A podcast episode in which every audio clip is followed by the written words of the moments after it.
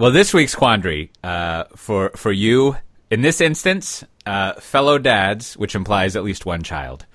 And Brandon and I have talked about this a little bit, but I, I want to I want to just I don't know if I want advice so much as just sort of like uh, just like a little a little uh, I don't know conversation. You want confirmation? Conf- confirmation. Confirmation bias. I always right, want- we're I always want- confirmation bias. I always want confirmation. I, I, I thrive on it. I need it. So what you should do is go into iTunes and leave a review of this show. Five Wow. or better. Always You know? And, and and that's a wrap. uh, no, but so so my wife and I. Uh, well, here's what here's the situation. It doesn't involve uh, week vacation or anything, but uh, like so, my son has discovered Minecraft. He's seven years old, and I have to admit, I I have played.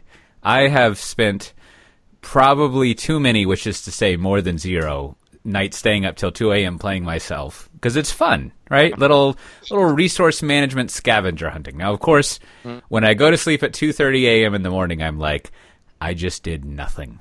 So maybe that's what being an adult is. But uh, it is enjoy. Like last night, I was playing it, and I finally got some gold. I had gotten some gold previously, but there was a bunch of lava, and I kept falling into the lava, and then that burns up all your gold. Very frustrating. Anyhow, so this is this is the question is like what what is the wise slightly charitable policy that you establish with your kids about iPad screen time I mean screen time is one thing right like that's all inclusive of TVs and stuff but like I I don't I mean I feel like he should play it a lot less but I don't really know Yeah. I don't, I don't, and, and then, and then let me, let me add in one thing. Like, I'm not, I, you know, I'm enough of a smart person, which is to say I'm not enough of a dummy to realize, uh, that, that I can't just sort of, we can't just like mandate something. We have to figure out some way of making him intrinsically motivated to do the right thing. Otherwise, you know, he's, he's gonna get, uh, strung out on opioids or something, uh, in reaction to this. And Yeah. then, and it'll be a failure. It, it is it is pretty addictive. Like so so I've got you know I've got three kids and our our rule has has been um they get an hour of screen time on weekends Whoa, like, like each day. So Friday, Saturday, Sunday. that's drastic. Um, okay. And then okay. during well yeah yeah yeah uh, and then during the week um, no iPads and because like yeah it, iPads don't have any sort of parental controls built into them Mm. and so they just like you know they're like sneaking iPads into their rooms and you know it's like oh come on you know and and of course I'm being super hypocritical because I did the same thing but you know um that's that's a parent's prerogative. Uh, but uh, um and then we we have uh, we've got like computers um you know we've got some Macs that uh, the kids can use for school and work and stuff and those have like you know they're locked down with parental controls and time limits. And then so then ostensibly they're using them for homework. The problem i have is my my oldest son their school gave them laptops and you know he's always like oh yeah i'm working and and you know and i just i i, um, I pull up like uh, i use um, opendns and you can see like history Yeah. of, of of urls and it's like YouTube, YouTube, YouTube, YouTube, and I'm like, all right, so we'll block YouTube. Um, and then he's like, I can't do my homework. I'm like, was it YouTube? And he's like, it was YouTube. I'm sure. I'm sure he's accessing all those Khan Academy videos about differential equations and uh, geology. I mean, and th- this is this is you highlighted how this happened. This vampire was invited into our house because uh, they. You can hear him pounding on the door now, trying to uh, change the editorial process about iPad use. Um, but he because they use iPads at school, and I assume it's legit use. So uh, and now I have to say this was this was I would like to say a cool dad move. I gave him my top of the line iPad Mini. I don't think he realizes how awesome it is that it's got the LTE built into it and 128 gigs. But that's fine. One day he'll appreciate that. you, you, you know, I, I could tell you, him the original iPad, he's gonna hate you. Oh, yeah. yeah. How about yourself, Brandon? What's your what's your what's your thought control on this? Well, was interesting, you know, hearing Matt Ray's uh, policies because he's he's a little ahead. He has older children. So my son is six, and we have so far we have not instituted the like mandated rules. Like, so I'm sort of trying to keep us away from that kind of the forbidden fruit kind of thing. Like, like you know, if if you start saying only an hour a day, then there's a lot of negotiations for more and less time. So, but what I found, like actual, sort of just the way our daily house routine works, is that he's essentially at school and then aftercare, you know, between whatever business hours, right? So there, they don't his class you know, they don't have he's only in kindergarten so they don't have a lot of i mean they have some technology but it's very limited at school at this point. So there's not much going on there. So we allow i mean we definitely allow in the morning partially just because like he gets up early. So we, mm. you know, we sort of like we don't let him come downstairs to like a certain time. But when he's downstairs he can be on the ipad. So kind of like there's some preschool time um, that gets it. And then kind of as a general rule like if my wife is making dinner or then kind of after dinner before bath time you know, we kind of as a family, I don't know if it's good or bad, but like we all like we kind of have the TV on, but like a lot of us end up on the, you know, my wife and I are also on the devices. So like everyone sort of can like has like an hour of just like whatever goof off time. Yeah. For him, it's mostly YouTube Kids. Like we did. My wife now, my wife is generally not that interested in like getting involved in the, the apps and stuff, but like she just could not handle him on YouTube. There's yeah. just too yeah. much much. Um, so she actually got on there. To her credit, deleted the YouTube app and found the YouTube YouTube Kids app, which she feels good about. Um, and you know he does watch a lot of like just weird stuff. Um, but I, I, don't know. I'm okay with it. Like I, I it's kind of his because right. I don't know. I mean, he's doing stuff that I'm sort of like because I'm kind of watching stuff around sports or like goofing off on Twitter, and he's sort of watching these weird YouTube videos, and I'm like, yeah, it seems okay. Um, but he's quickly getting smarter. So I don't know. Like we may have to fall back to the um, the mandated use time, or yeah.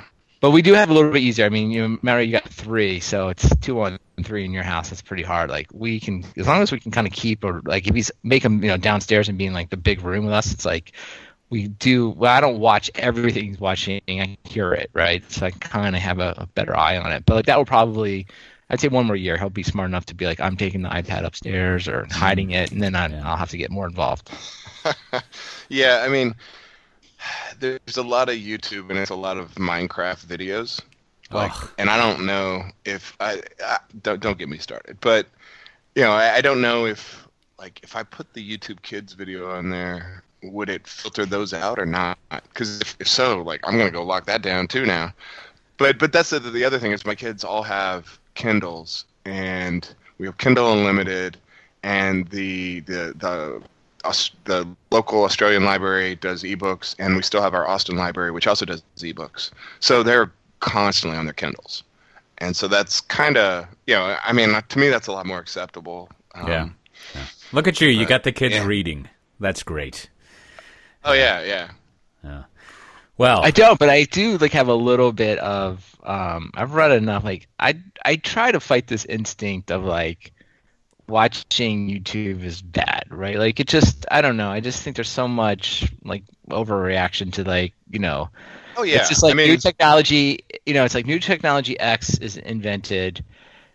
Twenty six months later, parent group X and pediatrician group X is saying that new technology X is causing problems. And it's like, hmm, I don't know. I mean, yeah. literally, I wonder, like, when the books were invented, where people are like, why are these kids reading so much? Like, I just really wish they would run around outside. And it's like, you know, I mean, I definitely think, oh, like, yeah, I think like 10, 15 hour binges of something is too much. But when I actually watch my son, is like, and I feel like okay with this. This is why I guess I'm okay. Is like he'll go between like real toys, YouTube, outside with some neighbor friends riding the bike. Like he just doesn't. I mean, I guess I'll just say this way, maybe.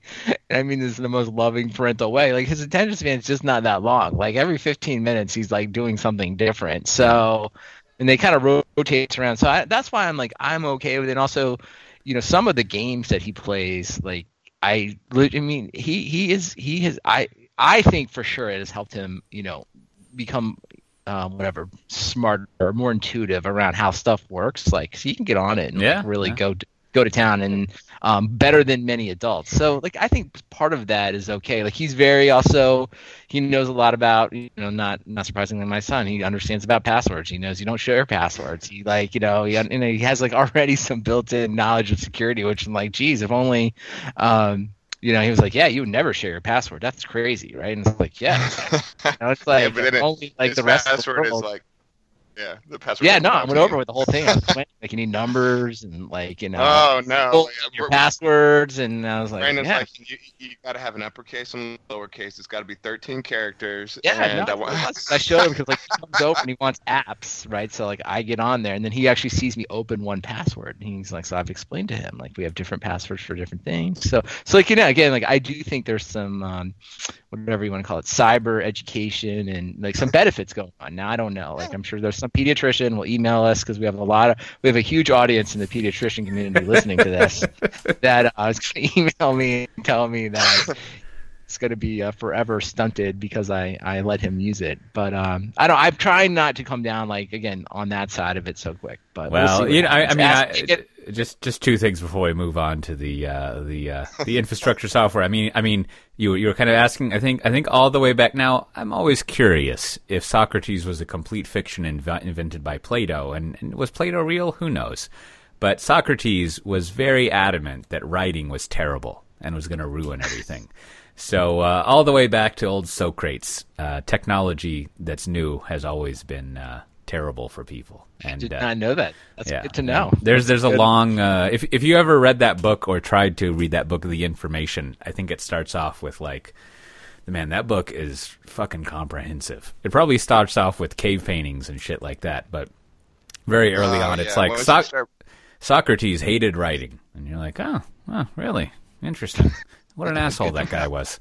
Uh, but uh, also, you know, I think I think as our as our fearless leader has pointed out, the cyber is important, and the kids can handle it. So uh, we just need to train up our kids about that. I'm glad I'm glad that the identity management product manager in you is coming out, uh, Brandon, and you're making sure the kindergartners uh, understand good password management. And I hope as he advances in our, his education, some of the first questions you'll be asking in parent-teacher conversations is, you know, do they have rotating passwords?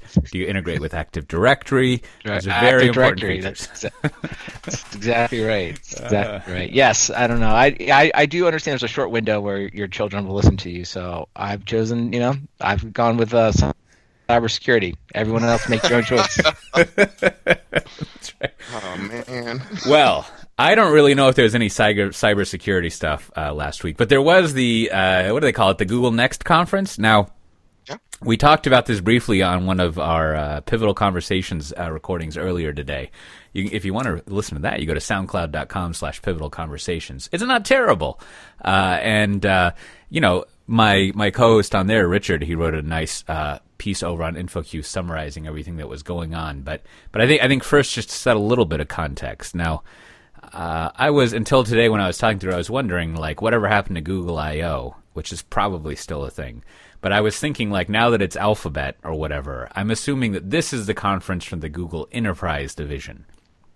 So, hence having the Google Cloud stuff in there, and you got your uh, you got your what do they call it now? G Suite, uh, some sort of like masterpiece involved in that, I guess. And then and then you got uh, you got um, your Hangouts and uh, G Talk. Is that over there? Your your Slack competition. So. Yeah, there was a lot of uh, interesting announcements over there. I mean, just to be a little slightly self-serving, Pivotal was announced as the, the Google Partner of the Year. They they gave us a baseball bat, so that's a thing. um, and and uh, yeah, I mean, we do a we do a lot of work with with uh, Google, and many of our customers, uh, especially in the retail space, I will leave it as an exercise to the reader to wonder why, uh, are very interested in running on the Google Cloud uh, versus Amazon. Sure. So. Uh, Yeah, what, what was what was y'all's impressions of, of all the stuff coming out of the event? There's a bunch of things, so let's just uh, let's just grab onto some stuff. I mean, it's uh, you know, it, it, it's a lot of what you would expect. You know, kind of table stakes sorts of announcements. You know, bigger bigger instances, fast, um, cheaper, everything. Um, you know, the the cloud data prep. They're finally. Uh, you know, I actually I had a conversation with a I think it was last year at Next with a uh, product manager at Google, and he was like, "Oh yeah, we'll we'll let Amazon do the uh, the database migration stuff, and and then we'll just move them from Amazon over to our cloud." Whoa! And so obviously, uh, obviously that that that strategy has changed. Um, you know, they're they're working on helping customers move their data into to Google because apparently they missed the whole like data gravity memo, and uh, Mm. you know they they realized that you know, once once stuff's in the cloud, it doesn't usually leave. And uh, uh, the the conference I'm at right now, this uh, cloud and data center edge conference, there was a a guy talking about doing multi cloud. And while he was talking, I was like, he might be the actual only person I've ever heard of doing multi cloud. And you know, I mean, you, you, it's always like the the dream that oh yeah, we're gonna you know we're gonna be able to run our stuff on AWS and Google and Azure, and we'll watch the pricing and we'll juggle our workloads depending on pricing. And you actually don't see a ton of that. And and so I, I think Google's kind of recognizing like you know we can't wait for people to make you know to to decide like they're ready to move to another cloud you know we have to go in and get them before you know amazon and microsoft take all the customers first Mm, the old uh, first mover advantage. I was, you know, I was thinking about that the other day. Every now and then, I uh, wake up at 2 a.m. and the uh, the medication I take to help stabilize my brain, like it's all worn off by that point, so I get fixated on things and I can't go back to sleep. And among many other things and worries in my life, I was thinking like, I don't know if first mover advantage is bullshit or not. Like I feel like when I was uh, growing up professionally, and and I feel like this is probably like a Seth Godin type of thing, you know, sort of like 200 words that sounds really helpful, and then five minutes later you're like, oh, I just read nothing. Uh, actually, I, I I love that guy. His his books are good, but his blog posts can be a little cutesy. Anyways, uh, like I I feel like it was maybe him who was saying like first mover advantage is bullshit. Like don't worry about that. But then in, of late, uh, I think it kind of matters a lot. I mean, granted, you Yeah. have the case of Apple definitely not being a first mover against uh, you know Blackberries and and uh, Nokia, but but there is something there is something to doing being a first mover. I I don't know. I don't know, but let's take. Let me uh, let me just challenge you there, a little bit, Coté, and just take. Let's say Google, Apple, Facebook, and maybe Amazon. Like, Mm. like none of those. Like, there's maybe the four big. I don't know if they're the biggest, but for one of the four most popular tech companies, right? We definitely say Facebook wasn't the first social network. Google certainly not the first search engine. Apple certainly not the first one to build a phone. Yeah, Um, no, no, that's fair. Amazon- That's fair. Amazon, I mean, I don't know. I mean, I guess there were retailers before. I don't know. It seems Amazon's hard to like uncode in that, but I mean, there's just an example of like really successful companies that clearly were second or third or whatever, and t- and tier movers that are have gone on to big success. Yeah. yeah but I, I think this is different i mean I, waiting for customers to mature so they're ready to move to your you know superior platform is not the same thing you know they're they're actually saying you know we've built the best cloud. Everyone will come to our cloud because it's clearly the best. While you know amazon and, and microsoft are saying you know hey you wanted to try lift and shift we will lift and shift with you. You know we will take all your bad junk from your data center. We'll move it into the cloud. What you, you want dedicated instances we'll do that. And google's you know approach has always been very like pure you know very much you know this is Right. a pure cloud play. We're we're this way. And so i don't think it's even I think it's not a first mover kind of conversation. I think it's just when people are doing their first cloud, you know, um, they're you have to grab them while you can in the state that they're in because we're in a land rush, and it, it's it's not about and and sure, some of them are going to move from Amazon to Azure or from Azure to Google, but a lot of them aren't. A lot of them are going to stay where they end up, and and you know that's that's you know that's a bet you don't want to make is that you know oh i'm counting on people to to see the light you know you've got to take the money when it's on the table Yeah, I mean, I, I guess, I guess, like a lot of these strategy things, as we're fond of chronicling, it's just like they're all fantastic, except for those times where they're totally fucked. Well, let's go a little. Let's do a little Ben Thompson on this, right? Like, so I was looking at the Google platform, cloud platform um, webpage, and the one thing that you notice when you go to like Amazon, Google, Azure, you know, IBM, um, everyone has really standardized on the thing, on like because there's like compute, storage, and databases, networking. Like you, like it's interesting to see like everyone has a like the feature set is sort of being solidified, right? But this is where the Ben Thompson um, comment comes in. I think he would say the first wave of this is doing the old thing, but just on the cloud, right? That's sort of infrastructure as a service, right? It was like hey, we'll just take your servers. And you know, he says this about advertising all the time. It's like the first wave of, of advertising on the internet was just taking print and putting it on there. But over time, people realized print advertising on the internet and display ads aren't that good. Actually, it's these contextual based search ads, right? And I think that's like we're right in the middle of this. That everyone is sort of still kind of just putting what's what would be called old enterprise technology and moving it to the cloud. Mm. And we're seeing these other things like containers, serverless, various other, you know, um, platform as a service or things like that being attempted, but nothing has sort of broken out yet as like the way to do it. And right. in five years from now, so this is back to like your long way back to your first mover advantage, like maybe one of these companies, or maybe it's somebody like in the garage, the metaphorical garage right now, is gonna actually be like, oh, this is the way you build the cloud native app, and it's a lot better and simpler, and you know it's it's still to be defined. And then we'll look back and say, yeah, these guys got all got caught up in the legacy, right? And they didn't they missed this other thing, but yeah, hard but, to know what that is. Yeah. Yeah, but the legacy is is you know. Eh, It, it's what 10 billion a quarter now for Amazon and you know, anytime there's a new feature out there, they're usually a fast follower. And, you know, just like, you know, somebody comes up with like a new container service or something, and then, you know, all the all the cloud vendors they pick it up pretty fast. So the the difference is I th- I just think it's it's really hard for someone to get in and differentiate for any sort of time.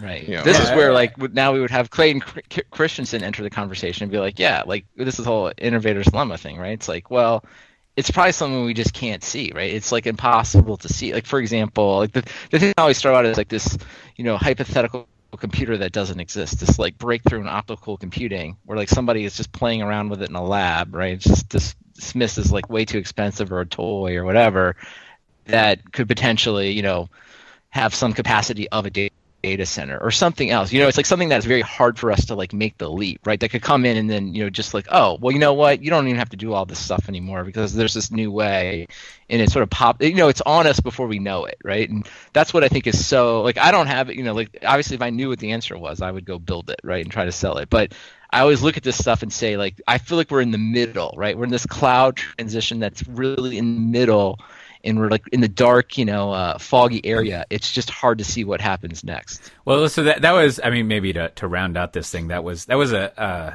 I wanted your, your guys' take on this, and we've kind of talked on it, but you know, in looking at Google Cloud's approach, and and uh, uh, everyone's favorite cloud opinion kind of uh, made this point in in his uh, his day one keynote notes. It's always fun as as an observer to do uh, daily wrap ups of stuff.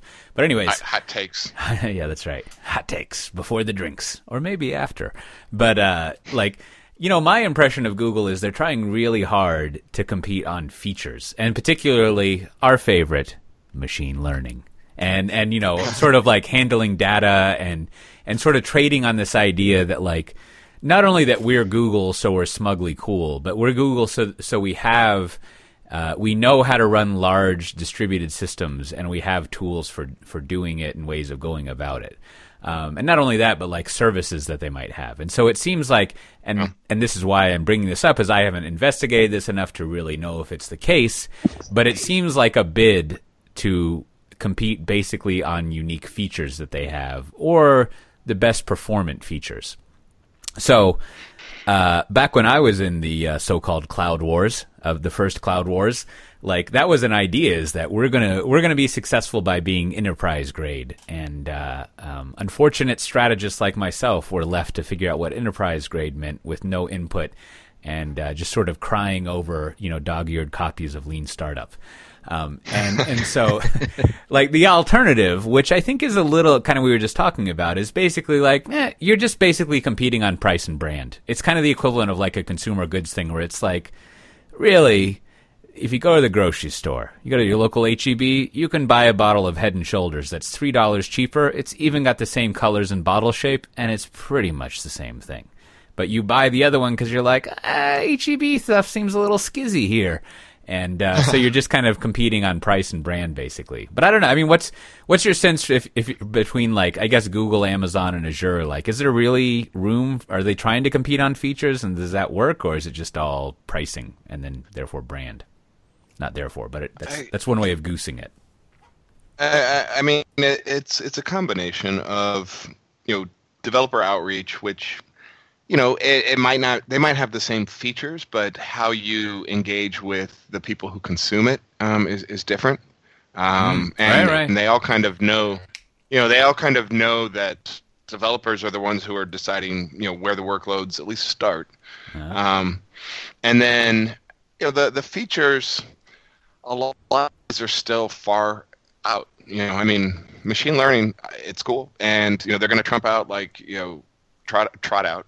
Uh, you know, two or three customers who figured out a way to actually apply it to their enterprise workloads. yeah, But it's still more aspiration. I, you know, I, I got to think it's still more aspirational than than actual you know usage beyond you know your Snapchats, your Facebooks, your you know Sure. the the sorts of people like, oh yeah, we get what you're doing with machine learning, um, but you know what we're doing over here is you know processing payroll. Well, well, that, you you bring you bring up a uh, an interesting point, which is uh, to to to pull some more knowledge from like you know Peepaw's technology library of strategy back when books used to be three dimensional.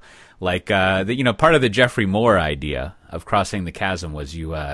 I'm sure I'm sure you remember this, Brandon. Correct me where I get it wrong, but you have something called the complete solution, which is like not only a product or a technology, but once someone buys that product or the technology, you not only have a unique service you provide to them, which is to say consulting, usually, that allows them to not only get the thing up and running and operate it, but gives them a sense that they're being successful or not with it. Hence, hence the launching of a thousand fleets of maturity and capability models and things, things like that. I once sat next to a guy on an airplane at SAP, and as he explained it to me, his only job was helping customers prove to themselves that it was a good idea to have bought SAP by doing uh, maturity stuff, which, sure, right? Like, I mean, Weight Watchers is popular, and that's kind of what you're doing there, right? Along with actual uh, stuff. I hear Oprah invested in that, so it must be a big thing.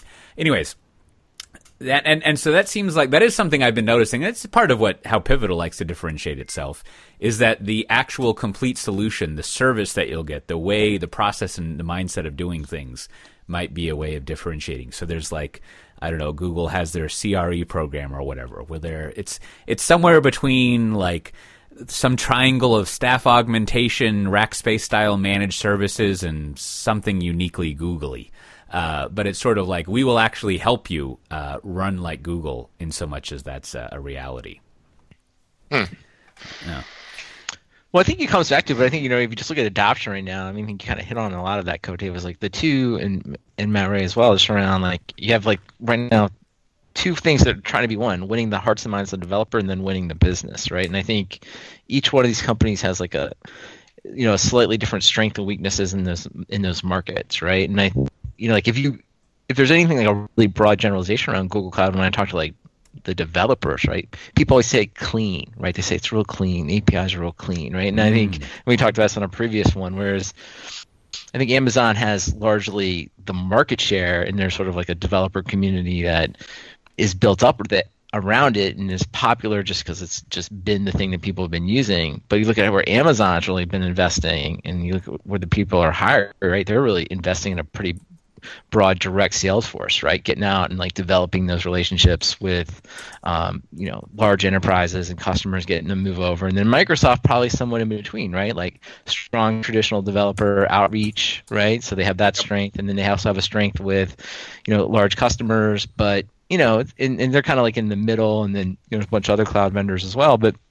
So I think that's really what's like playing out here, um, and you know it'll I don't you know it's hard to see any one group like really displacing the other in this like middle, if you will, like Yeah. sort of this trench warfare that's going on. I think it's the it's like the next thing, right? Is what like so this is why this container area is so important, right? Like container orchestration, like winning that or like whatever that becomes, right, could potentially be you know the way to separate yourself right like so that's like an opportunity google seems to have but they haven't you know they could take a real strong position like we're not doing compute we're not doing this stuff like the only way is this way you know is leveraging Yeah, kind of expertise in kubernetes and like making like a longer term bet right that like we're going to force people onto this new paradigm again may not work but like that's a that is an avenue they have available to them. I think that more so than say Amazon.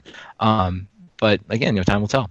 Hmm. But th- that that is the strategy. I mean, with with Google, they they said, you know, we're we're open sourcing this Kubernetes stuff because we want people to work like us, and, and we want you know developers to adopt this. We want the industry to adopt this, and our thinking is that you know we we will run Kubernetes better than anybody else, and you know, good luck with that. Uh, because it's it's probably not going to be the only people the only way people consume stuff. And so you know you still have to worry about all the other pieces.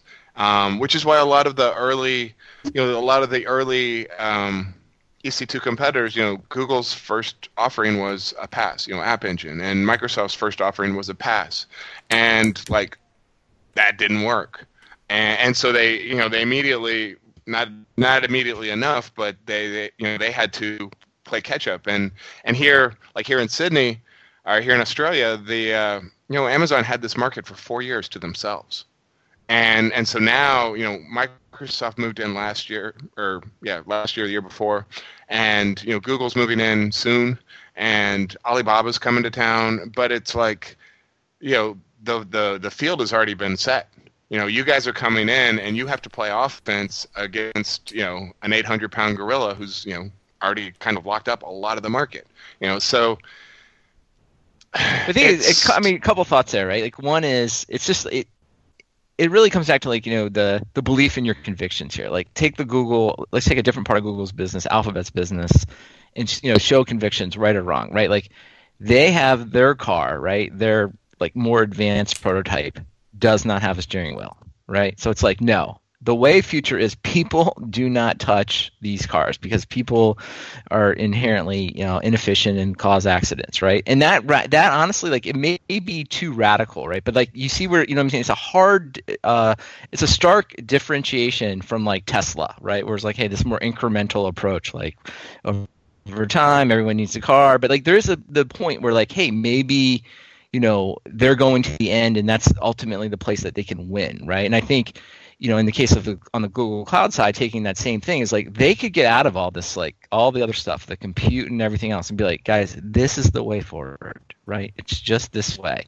We don't. The reason we don't have a 50 million ways to do it is because you're just going to confuse yourself, right? Like, do it this way. It's going to scale. This is the future, and it's going to be much simpler. Now, again, like a much bigger bet a much and again like you're always going to have the people in the room I, I totally agree with what you're saying that are going to be like no no incremental. We need an incremental approach. We need an incremental approach. But sometimes that works but also too that's the thing that gets you blindsided as well. Like something just shows up right? Like i mean just use a different example like nokia and apple right? And it's like yeah like listen these guys don't get phones right? They, they we're going to slowly get there and then you know something like the iphone shows up and you're just like it's over right? It's like whoa they just completely. I mean, that company's dead. So, um, it, I just think it comes back to like, what's your strategy? How big are you trying to win? And what are like really what are the convictions in your in your overall beliefs in your strategy? Now that makes yeah. sense. Well, speaking of convictions, why don't we edge in the mid roll before we wrap up with a few more items? so, uh, what do you got for us this week, Matt Ray? Oh man. Um, so two weeks I'm gonna be in Melbourne. I'm giving a talk at uh, DevOps Melbourne Meetup. Going to be talking about the open source uh, InSpec project, talk, uh, compliance as code. Um, so you know, come out to Melbourne, say hi. Uh, I'm also going to be going to DevOps Days Tokyo um, in April, and I think the call for papers I think might still be open. Um, so you know, uh, show up for that, and then uh, we're going to be having a chef uh, a chef day in Singapore, and uh, going to be talking about chef and Windows and uh, and Habitat and uh, you know containers. So it's going to be fun. Um, that's my mid roll. Oh yeah, and ChefConf. Uh, the early early registration is still on through the end of the month, so get on it while it's while it's still cheap, ish. Yeah. yeah, yeah. You know, uh, I don't I don't know if we're going to any of those DevOps days, but they really like uh, they found out you're over there in that part of the world. They're like send Matt Ray to all the things. I, I, you know I, I, submitted papers all over Asia, so we'll we'll see what I get into. It's gonna be good. Well, uh, so next week on March 21st, I'll be up in uh, DFW. I think it's I don't forget where it is. The whole like as an Austinite, DFW is just one big thing. But uh, I'm going to be speaking at uh, I think it's a Cloud Foundry meetup, and just giving Brandon seen this talk. Hopefully, I'll give it a lot better than when uh, when he saw me give it. But I'm going to be giving a talk just going over cloud native and digital transformation in the streets, as I like to call it. Just uh, going over use cases of how people have been doing that. So that's a meetup you can find at the Dallas Cloud Foundry uh, meetup group next week. It's free, so you get 100% off if you use the code show up. Uh, and and then uh, also we have the Cloud Foundry Summit. I mentioned this last week, June 13th and 15th.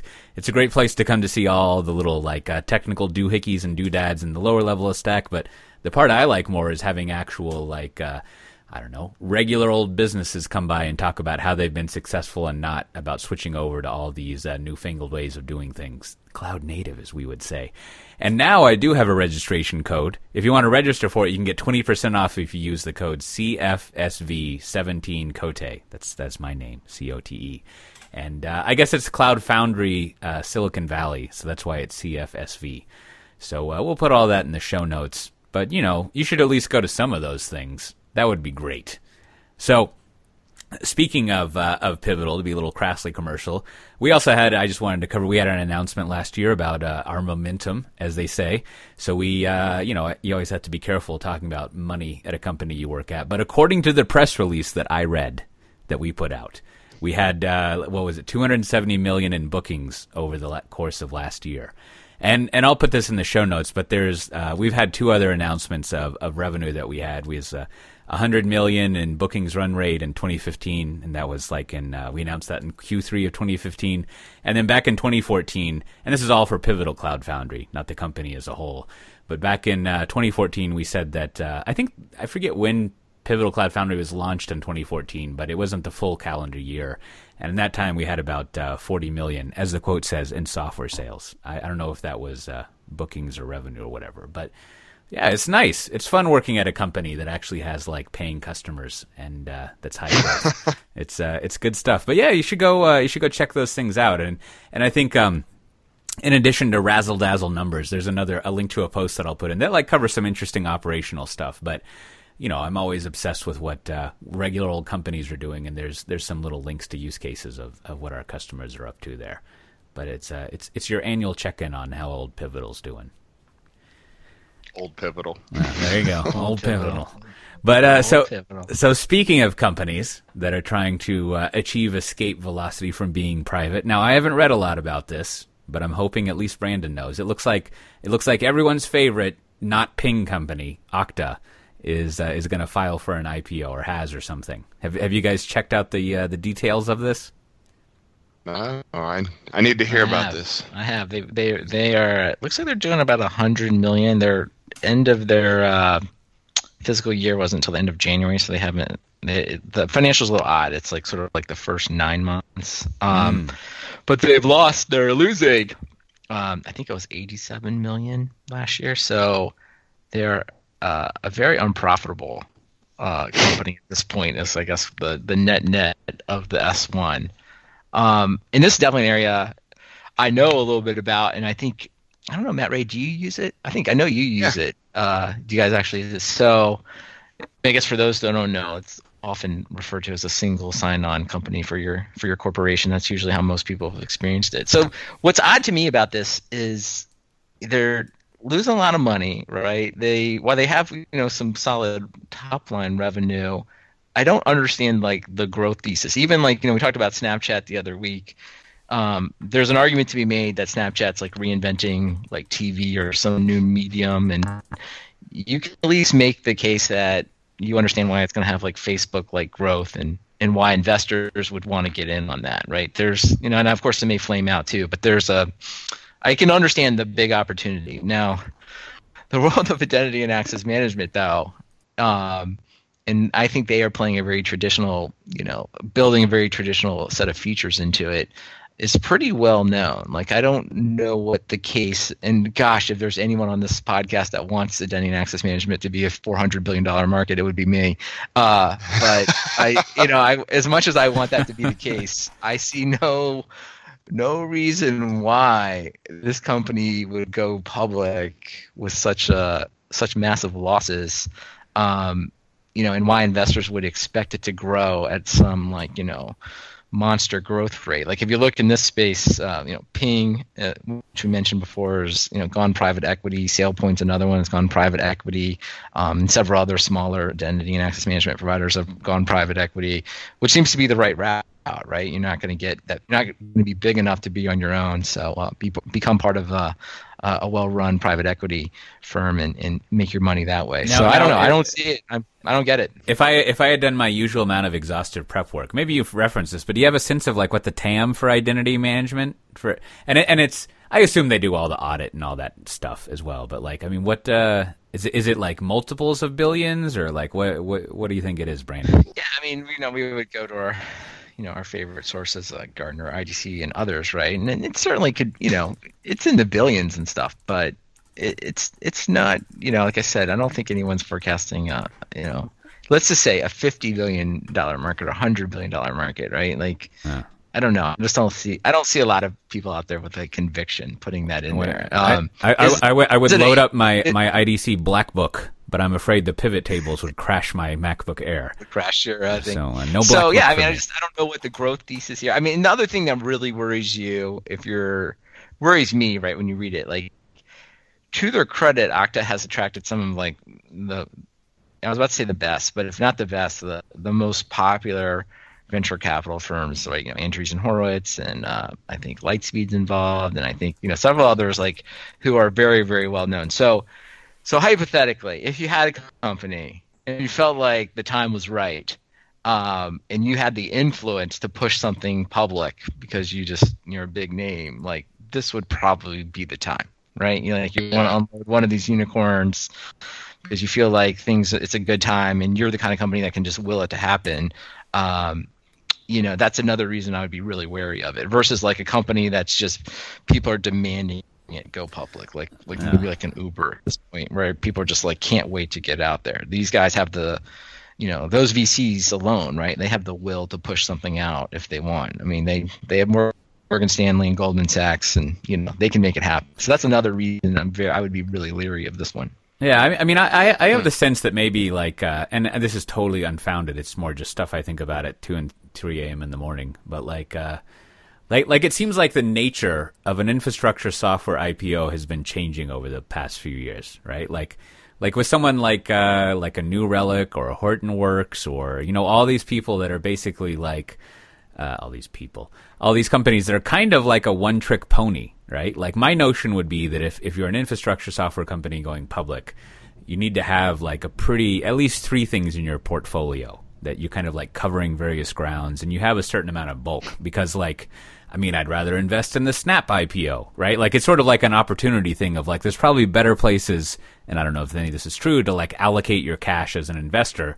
So you want like some interesting stability, or I don't know, maybe not. Who who the fuck knows? But that's kind of the point. Is like I don't really know what the criteria for like an enterprise IPO is anymore, um, and so you know, thinking thinking that Okta is going to IPO, and there are there are rumors of Cloudera and and various other people. It'd be interesting to see like how that transforms the notion of what it is. I mean, first of all, there's always just the the like painfully goofy comparisons that they make to other companies, so that's always delightful. Uh, that people who cover it. But like, I, I don't know, like like maybe the uh, maybe the one trick pony is the thing. And then and then just to like dump another idea on the table, I was looking at their uh, their Crunchbase entry, founded in 2009, and they have uh, they have old uh, old uh, hip hop's you know epigraph bin guy from A16Z, uh, the former Ops Ops uh, Opsware CEO. And you know one one thing I thought was interesting about his book and his story of Opsware is like basically they IPO'd because they were running out of money yeah. which is which is like a weird like at first it seems weird, but then it also like I mean in general, uh, I mean there's you know we often get fixated on the fact that you IPO to have people cash out and make money, right?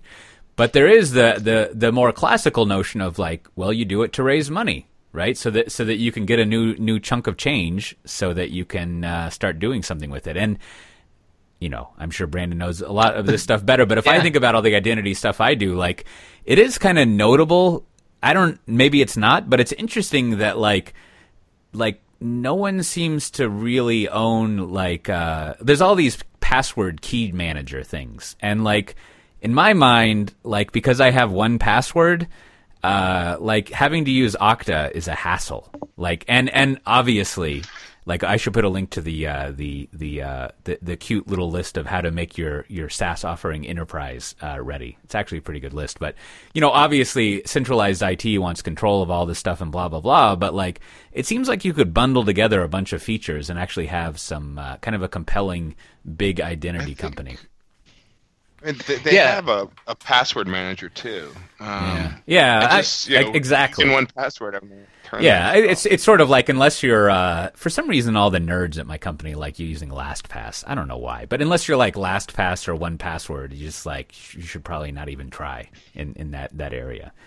But Well, uh, LastPass is the uh, Android. It's like it's just like the factions, right? It's like, hey, Ah. if you're more an, if you're an Android person, you'll go LastPass. If you're an Apple person, you go 1Password. So, That explains but I think I mean this is where I guess you, it's always interesting to break like opportunities into di- different distinctions, right? It's like Okta is just playing a straight up enterprise traditional identity management player, right? Like they may wrap it up themselves, you know, make themselves look cloudy, but like this is a product that like I've just seen a million times. So there's no real there's nothing here, right? That's that's that's going to like break things open. Now, you know, the people and and what you guys are getting at is like the opportunity, like kind of the white whale of all of this is like, hey, instead of us all having our own password managers and like piecing together all these cumbersome solution, there will be some as yet undefined identity you know, uh, single sign-on service, right? That sits out on the internet, and like, yeah, we just all use it, and it's and somehow it has figured out the the trust,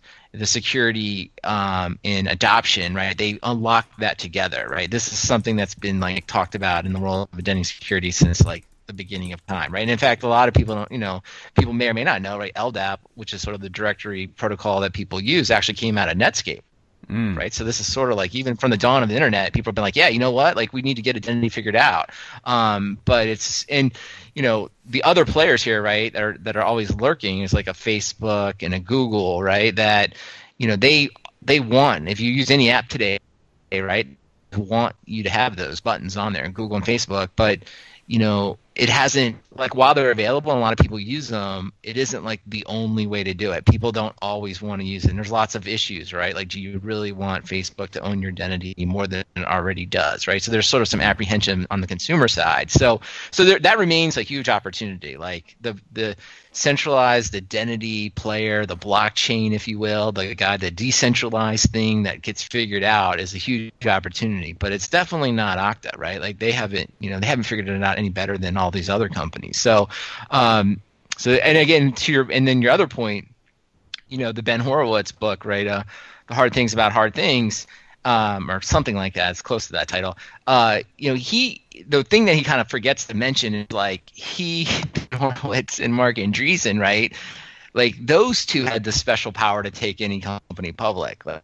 Like, Brandon Whichard, Matt Ray, and Michael Coté did not have the ability to just take a company public, right? We just like we weren't like, you know what? Let's just go ahead and do this. Like, like no one's answering our phone calls. So the fact that he could do it, and the fact that you know, and to to bring this full circle, right? As we know, A16Z is Ben Horowitz and uh, Marc Andreessen, right? So like the fact that this play is available to them, right, and the fact that they kind of made it work with Opsware, right? I mean, we can even debate how well that worked out for HP. Um, you know, doesn't mean that this is a good strategy. And I, you know, and the fact that they can make it happen for Okta, like I don't think that bodes well for Okta's investors going forward. Well, if I were to pick the most shiny gem out of what you're just saying, uh, Brandon, I am just I'm just ecstatic that blockchain might be involved in identity in the future. That's just that's just going to blow the whole thing wide Oh, let me tell you. Let me tell you, like there's uh, other than. I would say there's never been a technology that people want to be more relevant that isn't uh, than blockchain. I think, at least in the world of identity access management, like there have been millions of uh, conference sessions on it, and everyone's like, "Man, this is really cool. We have no idea how to make this actually useful in the world of identity." But I don't know. If you figure it out, you're gonna make a lot of money. Yeah, you know, in Minecraft, I haven't figured out what this red ore stuff is, but I'm pretty sure that's the Minecraft equivalent of blockchain. It's just like some mys- mystic substance that you pursue and, and and you end up using, and you're like, oh, this just makes a piece of grass go up and down. FML. Yeah, Yeah. yeah, yeah. So yeah, wow. Hmm. Right. Like having wasted too much time with Minecraft. Yes, that was my exact response. Like, oh, I can use it to make machines in this game. Like, I've already wasted too much time. I don't have time for that. Yeah. well, why don't we roll into the recommendations? What uh, what what do you want to give us this this uh, this episode, Brandon? What do you recommend? I was going to recommend uh, a podcast that's uh, actually coming to an end. It's called Missing Richard Simmons, uh, and I don't know why it's so interesting, but it is. So Richard Simmons, maybe everyone knows him, but if not, right, he's sort of uh, a weight loss guru who at least I don't know, has been very popular in I don't know the not too distant past. But evidently, you know, he uh, he just essentially disappeared from the public in um, 2014. Just you know, outright, no one heard from him. No one knows what happened. And uh, this podcast is, uh, I guess, one of his acquaintances, and it's really well done. It's sort of you know very um, very well told, like Gimlet, you know, Amer- this American Life kind of style. Um, you know sets out on the quest to, to, to figure out what happened, why he left, and um, what he's been doing. So hmm. it's uh it's I guess six episodes. It's five episodes have been released. The sixth and final episode will be released I think next week. So it's just kind of like a little fascinating mystery story. Like it's, what it, like what has happened? It, it sounds like it's finally one of these uh, public radio true crime podcasts that I could get into.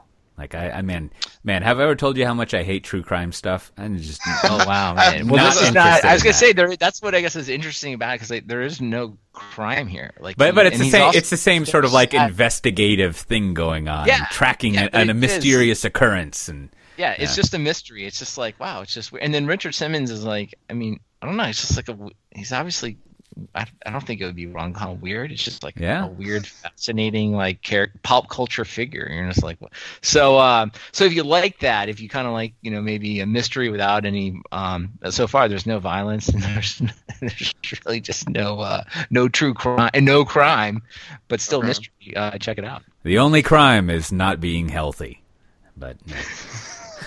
how about how about how about yourself, Matt? What do you got? Uh, uh, well, you know, I, am I'm not. Uh, I haven't listened to a lot of podcasts lately, so I've been trimming trimming down some of that. But uh, uh, my first shout out though is uh, TripIt Pro. Um, if you travel a lot, uh, I've probably mentioned this before. TripIt Pro is like I don't know, fifty bucks a year, or something like that. And you know they they want to uh, consolidate like your loyalty programs and you know help you track that, but they have a feature called Seat Tracker. And what it does is if you have a flight and you get kind of a, a janky seat, like, you know, it's not your first choice, uh, you put it in there that, hey, I want you to watch for seats to open up. And, um, you know, to me, it was worth the uh, the annual price of whatever it was, um, because I have like a nine and a half hour flight to Tokyo where I was in you know the middle of the middle uh, aisle, and now I have an exit row you know, on the aisle, and so it's like hmm. so worthwhile. Um, and they also do uh, uh, like refund tracking. So if if uh, you know if the price of the ticket you bought goes down, you can you can call the airline and they'll give you your money back. I did that once and I saved like twenty bucks from Southwest. Really? But that's interesting. yeah, Wow. Yeah, yeah, all, all these so, all these business. I feel like we just have hacks. to pause here. This, this, is a great like SaaS lesson in like features. It's like I feel like if this was like uh, an open source company, they'd be like, "We're gonna charge you for like tracking all your uh, reward points and you know and the ability to single sign into all your accounts." Like, no, no one gives a shit about any of this. Now, what you really care about is like not sitting in the middle seat. Yeah, okay, I'll pay you fifty bucks for that. Like that's like, great. I mean, like you know, you know, it doesn't take any like long slide or matrix. You're like, fuck, do you want to sit in the middle of a nine-hour flight, or do you want us to like quickly get you an aisle seat? You're like, aisle seat. Here's my fifty dollars. Done. Yeah. Good. Yeah. Good job. Good job, TripIt Pro product management. Well done. That's that's a that's a shit show matrix we can all agree to. I, I think yeah. uh, they're owned by Concur, right? Which is yeah. in, in turn owned by SAP. It all oh, goes back to so, SAP. So it all just ends. It all comes back to that. Uh, all, all, all, great companies are able to run SAP. Now, now, pretty much every, pretty much every week, uh, uh, Matt, you have like five different recommendations, and you only give us one. But I'm going to force you. What is this reading comprehension business you have? Oh, you know, you you kind of you have the the various uh, uh, life hack, you know, links that you see here and there, and I got linked into one by this. I guess he's a life hacker evangelist guy named James Clear, um, and it was just about reading comprehension and you know how to read more. And with you know it's not like speed reading but i was like oh, okay you know I, I get this you know carving time out of your day starting your day with reading. I was like oh okay that that'll make sense. But he had this link at the bottom of one of the things he does when he finishes a book is he writes a three sentence summary. And he sh- he shares his summaries and so they're actually kind of kind of cool because i mean there's you know as we're aware like you could take brandon's approach and just listen to the audiobook or you know if sometimes I'm like, I'm never going to read that book, if you could just sum it up in three sentences, that works pretty well. And, mm. and so he uh, he's got you know a lot of popular business books and and you know self help books or whatever you call that, you know, lifestyle management, whatever whatever the the title du jour is. But it's it, it's worth just skimming through because you're like, oh, okay, I got it. I don't need to go read it. You know. Yeah, yeah, I, I like it. I was looking at some of his summaries. Where, where's the one I was going to read? I, I, like I like how some of them are really long. but uh, I mean, as as, as, as, is appropriate for the book. But here's here's one that many listeners of the podcast will know: the goal. The book in three sentences. Doing work and making money are not the same thing. Simplify your problem to the point where you understand the true goal of your organization. With your goal in mind, identify the constraints within your system i.e., bottlenecks, and focus on improving the output of that constraint without worrying about the productivity of all related processes. That, that's that's pretty good. No fat Boy Scouts or nothing. So there, uh, I'll have to check that out. Well, my recommendations this week, I, I, have a few of them. First of all, to recommend another book. I think I finished reading this, but uh, there's this uh, there's this guy Mark Schwartz. I hope I'm saying his last name right. I don't have it in front of me to verify it, but he is the CIA of the uh, what is it? The USCIS, which is the Immigration and Naturalization Service. Uh, they're they're they're as people like to joke. They're not the people who tell people to go away. They're the people who welcome people here. In, in so much as that that will be happening still, but uh, he has this great book called The Art of Business Value, and it's one of the lesser known books from the uh, the Gene Kim operation, IT Revolution, um, and it's a great book. He uh, he does he does a lot of um, uh, uh, as as I was talking with my boss Andrew about this earlier today, it's it's pretty much the best. These are not the droids you're looking for response when it comes to figuring out ROI and business value to do DevOps and all these things.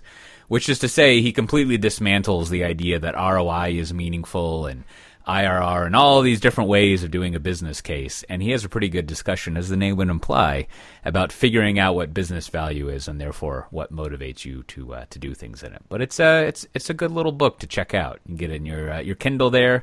And while uh, while while your your kids goofing off watching uh, you know uh, weird YouTube videos while you make dinner, you could you could read it yourself. And then the only other two things, just briefly, um, there's probably two or three of them left in the world. But uh, uh, I didn't really think about this, but I finally went and uploaded most all of the drunkenretired.com podcasts up to archive.org. I don't know mysteriously where episodes 1 to 32 are, but I got all the other ones and uh, I've uploaded them there. So I'll put a link to it. But if you go to archive.org slash details slash drunkenretired, or you go to cote.io slash podcast, you can find a link to it. And as Matt Ray used to say, it's better than half the stuff out there. So uh, it, was, it was a fun little episode. And then finally, and, and, go ahead. I was gonna say that that that's a good application of some machine learning. You know, mm. you you can uh, run run some uh, audio transcription stuff on there, and then you know check back again in, in nine months and see if it's gotten better, and oh. just you know keep, oh you know, see, you know that way. Uh, of course, that then puts all your former podcast comments into the public record. So maybe you don't uh, want that. I think I think maybe if I were to do a three line summary of the oeuvre, if that's how you say it, drunken retired, it's sort of like uh, uh, Ruby is better than Java. Charles builds a platform for five years. Coté stops being a programmer, and and and then poop. If I get a fourth sentence, but and then uh, so I, I, and then also uh, Kim and I, my wife, uh, we finished watching this new series they have in Amazon. I guess it's unique to Amazon called uh, Patriot. And uh, I don't know if it's if it's a very good name for the episode because it's not exactly what you would think. But man, That's a good series. That uh, that totally matches the tone of basically how I believe reality exists, except for the whole killing people part. But uh, it's just like the uh, the kind of nihilistic churning through duty is uh, is good. I'm I'm desperately searching for a sound clip of that guy just saying "pretty good," but uh, yeah, you should watch that. That's good stuff. So with that, is it, is it done? Is it like yeah, yeah, yeah. I mean, I mean, like one season series, like like like all these. Uh, I think they'll have another one. I mean, they they set it up to have oh, another one. I haven't seen any announcements nor pursued them, but yes, it's all released at the same time, so you can do your uh, mm. your binging or whatever. Mm. Well, with that, as always, this has been Software Defined Talk. You can find the show notes for this episode, episode 90, which uh, I guess that's supposed to be exciting, uh, at softwaredefinedtalk.com slash 90. We'll, we'll put our, our notes up there. If you want to subscribe to it, you can go there too, and there's a handy little subscribe button. I don't know if you use Stitcher or, or whatever else, or iTunes or Overcast, but there's links for all that stuff and you should really just go subscribe to it. They'll be automatically downloaded. You'll get them fresh like a uh, crispy baguette in the morning uh, on on your iPad. Also, it'd be great, as I mentioned earlier, if you go leave us a review or a star rating, or you put that star thing in Overcast or whatever, or if you just write to us on Twitter or see it at a conference. At a conference, it's always encouraging. And with that, we'll see everyone next time. Bye-bye. Bye.